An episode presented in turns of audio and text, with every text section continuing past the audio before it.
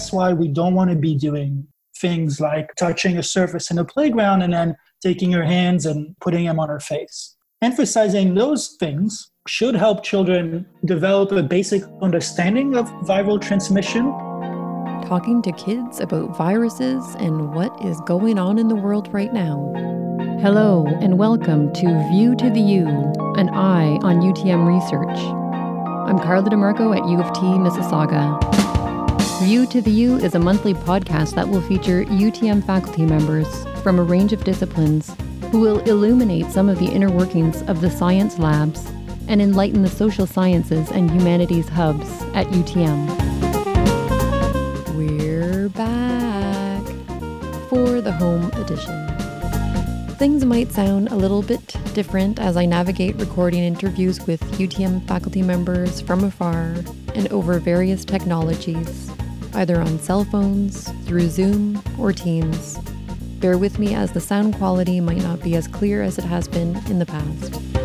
The next few episodes, or maybe next several episodes depending on the duration of the physical distancing, is meant to be a brief check in with faculty members from various departments at U of T Mississauga to find out how their research might be shifting or how their focus might relate to the new reality of COVID 19 and how they are managing in this era of physical distancing.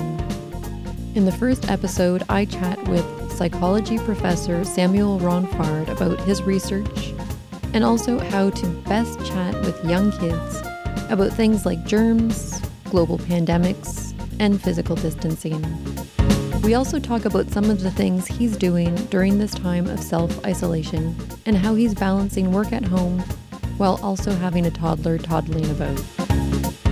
Samuel Ronfard is an assistant professor in UTM's Department of Psychology and the director of the Childhood Learning and Development Lab. His work explores how children learn about, come to believe in, and come to understand ideas and concepts that defy their everyday experiences and their intuitive theories about how the world works. Samuel completed a BA at Tufts University in Massachusetts, a master's at Pace University in New York, a master's and doctorate in education at Harvard, and completed a postdoctoral appointment at Boston University. Prior to completing his graduate work, he taught students with special needs in New York City for four years. Samuel joined UTM's Department of Psychology in 2019. I just wondered if you could just give a brief overview of your program of research. Yeah, definitely. I'm broadly interested in how children come to believe in and understand what they can't directly experience for themselves. So that includes a lot of scientific concepts. And most relevant, I think, to our conversation today is germs. If you think about germs, children can't see germs. They can't design experiments to test whether germs exist.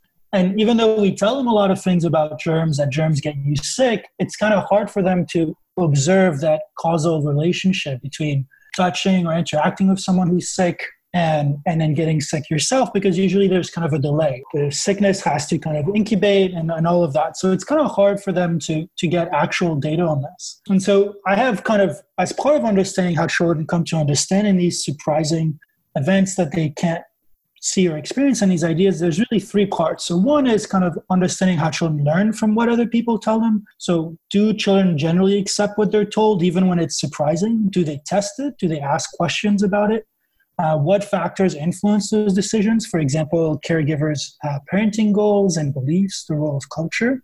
Understanding how aspects of the human mind shape what children find easier and harder to believe, but also how aspects of our mind also make it easier or harder for caregivers and adults to teach children.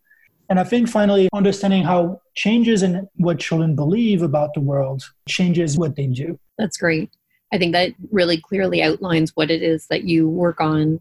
And so then I'm wondering, then, as a follow up based on your research, um, what is the best way that we can talk to our kids uh, about things that are going on right now, about the flu and things that may be beyond their comprehension? So, about like what is a global pandemic and why we can't spend time with our friends or visit relatives at this time? How much can we share with them, and how frank and honest should we be?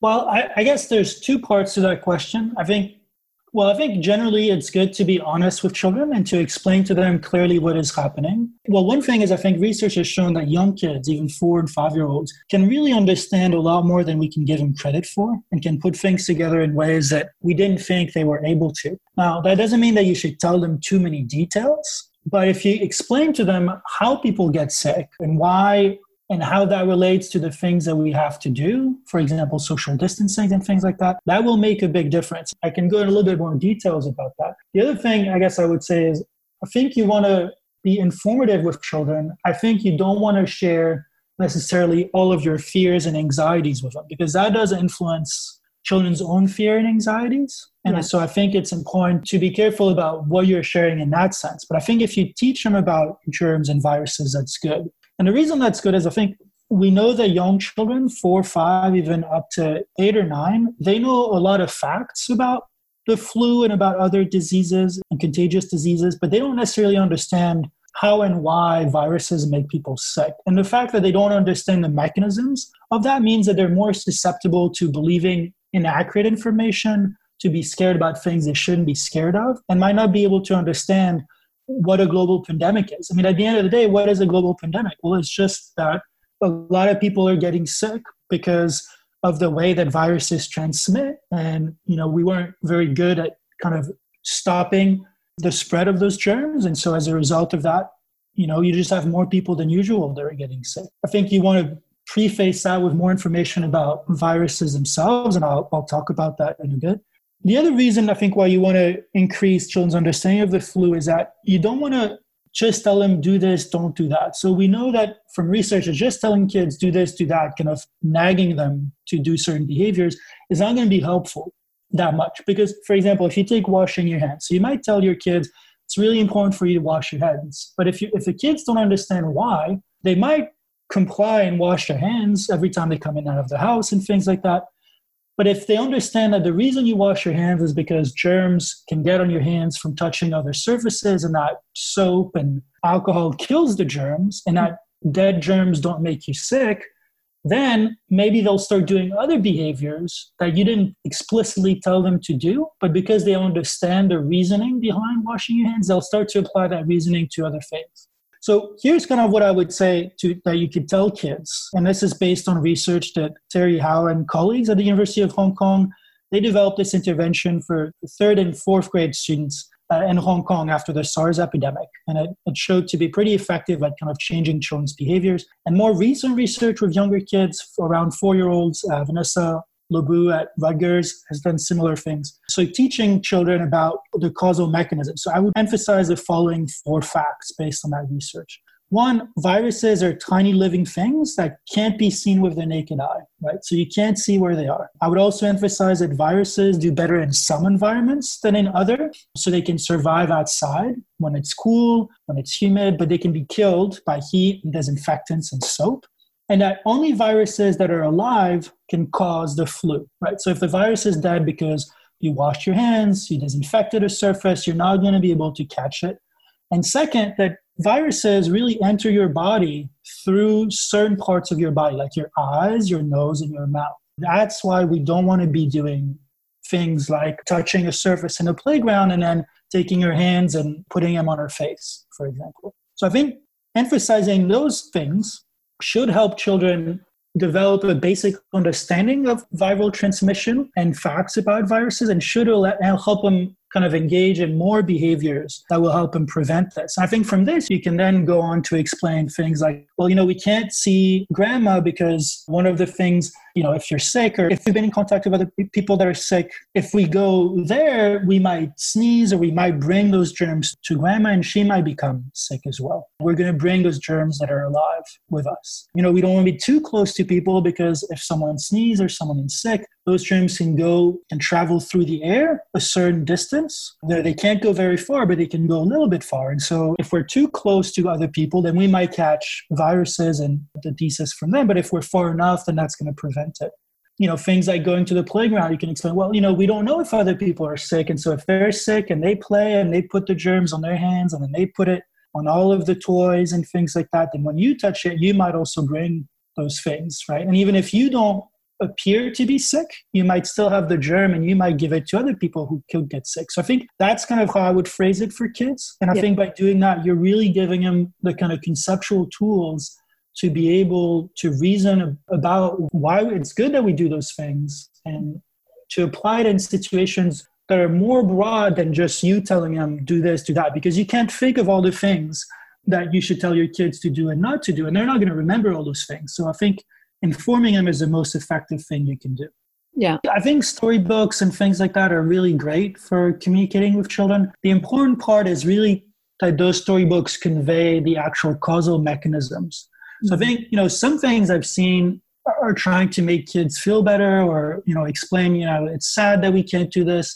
And they really, those storybooks and things pay attention to the emotions of children and their parents. You know, like this is really hard. It's okay that it's hard. It's going to end someday, which is important. But again, I think that sometimes those things don't really transmit to kids the information they need to know about why viruses, how they're transmitted, and how they cause the disease. And so while it might kind of help them feel better a little bit, I think it probably would help kids feel better if they knew why we were doing these things. It mm-hmm. becomes a thing that we have to do. Actually, that's kind of happy. We're doing it because we're trying to protect other people's lives, right? We're trying to to do things that are going to help. And so I think by giving that information, we're really turning it into a positive message for the kids. Yeah, um, absolutely. And on that note, I do understand you have a toddler at home, and uh, some people are posting things that I've seen on social media, like pandemic parenting. But I wonder what kinds of things are have you been incorporating in your own home life in this era of physical distancing, and and what have been some of your successful coping strategies? Yeah, I mean, I guess I'll say that I think it's probably different from everyone you know what works what doesn't work. I mean i guess one thing i'll say is it's definitely hard. Um, and i think that the biggest thing i've learned is just i think being kind to myself to my partner to my son to my toddler just realizing that this is you know we're all stressed and so we're all going to be a little bit different than we usually are and that's all right i think the, the second thing is we're trying not to use all that time to kind of teach him lots of things. I mean, we're trying to make it fun for him and for us. And so, you know, we're singing songs, we're watching songs on on YouTube and then singing it with him. You know, we're going outside, we're looking at the trees, especially now spring is here, looking at the flowers, things like that. You know, reading, playing, doing things, but I don't think we've changed a ton of things. I mean, one thing that's worked for us is you know, I like to cook and so does my partner. So we've done a lot of cooking and baking with him, and that's been really fun. He really enjoys that doing that with us and then eating afterwards and eating together. I think in general, we've just tried to prioritize staying kind of sane rather than being productive. And so I think that we're trying to dig in for the long haul and make sure that we're feeling that we're at a place where we can be with him and, and not feel stressed. It is becoming a common theme. People are saying they're doing a lot of cooking. So I wonder, do you have a favorite recipe that you like to make with your son or? Well, I think the, his favorite thing are definitely cookies. Oh yeah, and cakes. I mean, I, I, think partially because it's really obviously they taste good, and he likes sweet things more than salty things. Yeah.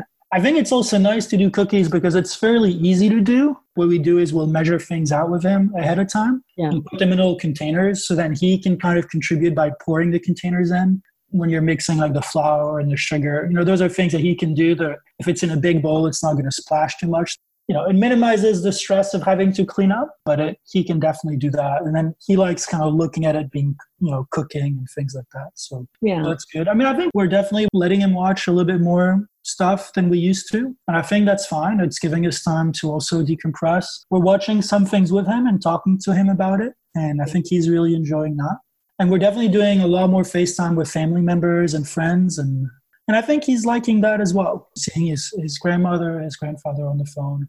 You know, he he recognizes them and he has a good time. Yeah. You know, again, it sounds like making the the most of the situation, but I I really like the description of the cooking because I just think, you know, you're measuring things out, but there's also the tactile, like feeling the flavor yeah. and and all that stuff and and then being able to eat, you know, whatever it is that you've created. Yeah, I mean, I think, you know, I think a lot of people have been really creative with lots of things. Someone told us about, for example, rice. Like he loves playing with rice and moving rice from one container to another. So if we set up lots of containers, he can move them around and he really likes that. We've been doing gardening together quite a bit as well, which he really likes. We're, we're lucky that we have a small backyard. So picking up leaves, picking up sticks, putting them in the bin, you know, those are all things that he likes and mm. he's contributing to it. And I, I, think we were talking earlier, I mean, I, I, think we're just, as a family too, just trying to see the positive of this. Mm. We're spending time together we wouldn't be spending together, and that's really cool. Yeah. We have to be thankful for that. Yeah, absolutely. I think that sounds like a great balance of everything that you're doing. I just wanted to thank you so much, though, for your time today, Samuel, and for telling us about like what you're doing research wise, but also things that you're doing around the house that uh, are helping you get through it, you and your family get through it. But thank yeah, you. So definitely. Yeah, and I, I think you know, I definitely want to say like you know we're doing it's definitely hard and i definitely want to acknowledge that. Mm. um you know i don't want people to feel like oh this it's really easy. I think it, it is really hard but but i think we're all in this together too and i think that's a silver lining as well. You know maybe in some ways this will help bring all of us together closer because we'll have this shared experience yeah. as a country and as a group of people and you know i think we have to be hopeful. Absolutely Thank you so much. Thank you so much, Carla, and um, happy to talk anytime. Okay, I really appreciate it. I would like to thank everyone for lending me your ears while we are all sequestered and for listening to today's show. I would like to thank my guest, Professor Samuel Ronfard from UTM's Department of Psychology, for taking the time to chat with me and tell me about his work, how we can better communicate with kids, and for sharing with us some of the things he's doing while he is at home with his family. I would like to thank the Office of the Vice Principal Research for their support, and in particular Devin Kruger for his messages of Be Best. It has definitely helped lead me through this time. I would like to thank the Office of Communications at UTM for their support and for helping to promote the podcast. Lastly, and as always, thank you to the tuneful Tim Lane for his tracks and support. Thank you.